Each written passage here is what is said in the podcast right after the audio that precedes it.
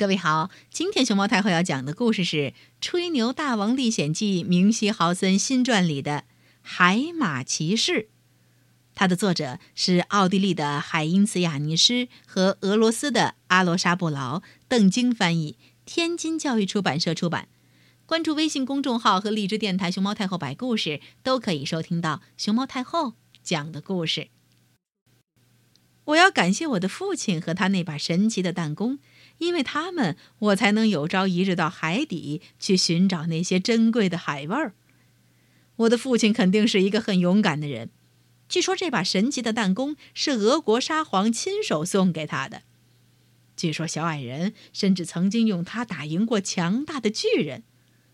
为了让我高兴，父亲把这件宝贝送给了我。事实证明，这件宝贝非常有用。有一次。我正在伦敦和一位英国勋爵吃晚饭，突然一颗炮弹从打开的窗户里飞了进来，正好落在了饭桌中央。这时，我拿起这件宝物，把这颗正在燃烧的炮弹以迅雷不及掩耳之势，远远的“咻”射到了空中。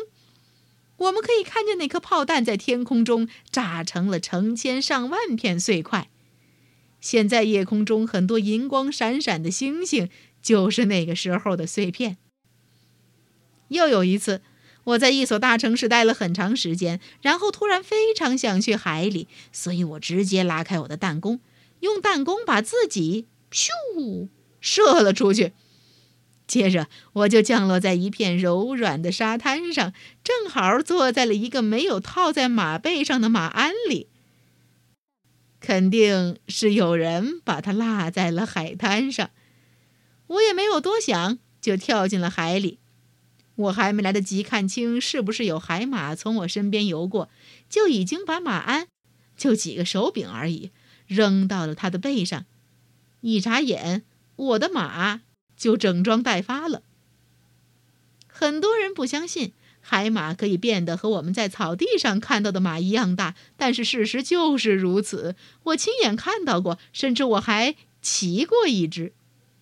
幸好我跟父亲学过怎样在水下屏住呼吸，几小时都不用换气。就这样，我开始在水里慢慢的骑马前行。我太惊讶了，可以在水底看见这么多东西。我经过几座宫殿。这些宫殿完全是用火建成的。我看见几座充满艺术气息的沙堡，这些沙堡是鱼爸爸和鱼妈妈带着鱼宝宝一起建成的。我看见用透明玻璃做的高塔，塔里住着一些特别长的鱼。有一座瓷器剧场里，我认真聆听了鱼儿们的合唱。他们唱着一支支有关渔网和渔船的伤心歌谣。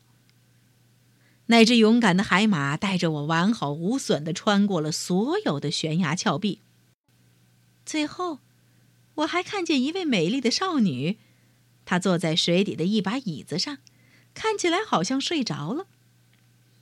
我小心翼翼地叫醒她，提议让她和我一起骑海马。她欣然接受了我的邀请。他告诉我他是如何在水下散步时睡着的。听他的朋友们后来跟我说，他在水下足足睡了三年。我必须老实交代，我非常喜欢这位在海底散步的小姐。所以在陆地上待了七天之后，当他问我是否愿意陪他时，我就知道今后的旅行应该去往何方了。我们带上两条凳子，消失在水里。我们要在里边待多久呢？我们在海底经历了些什么呢？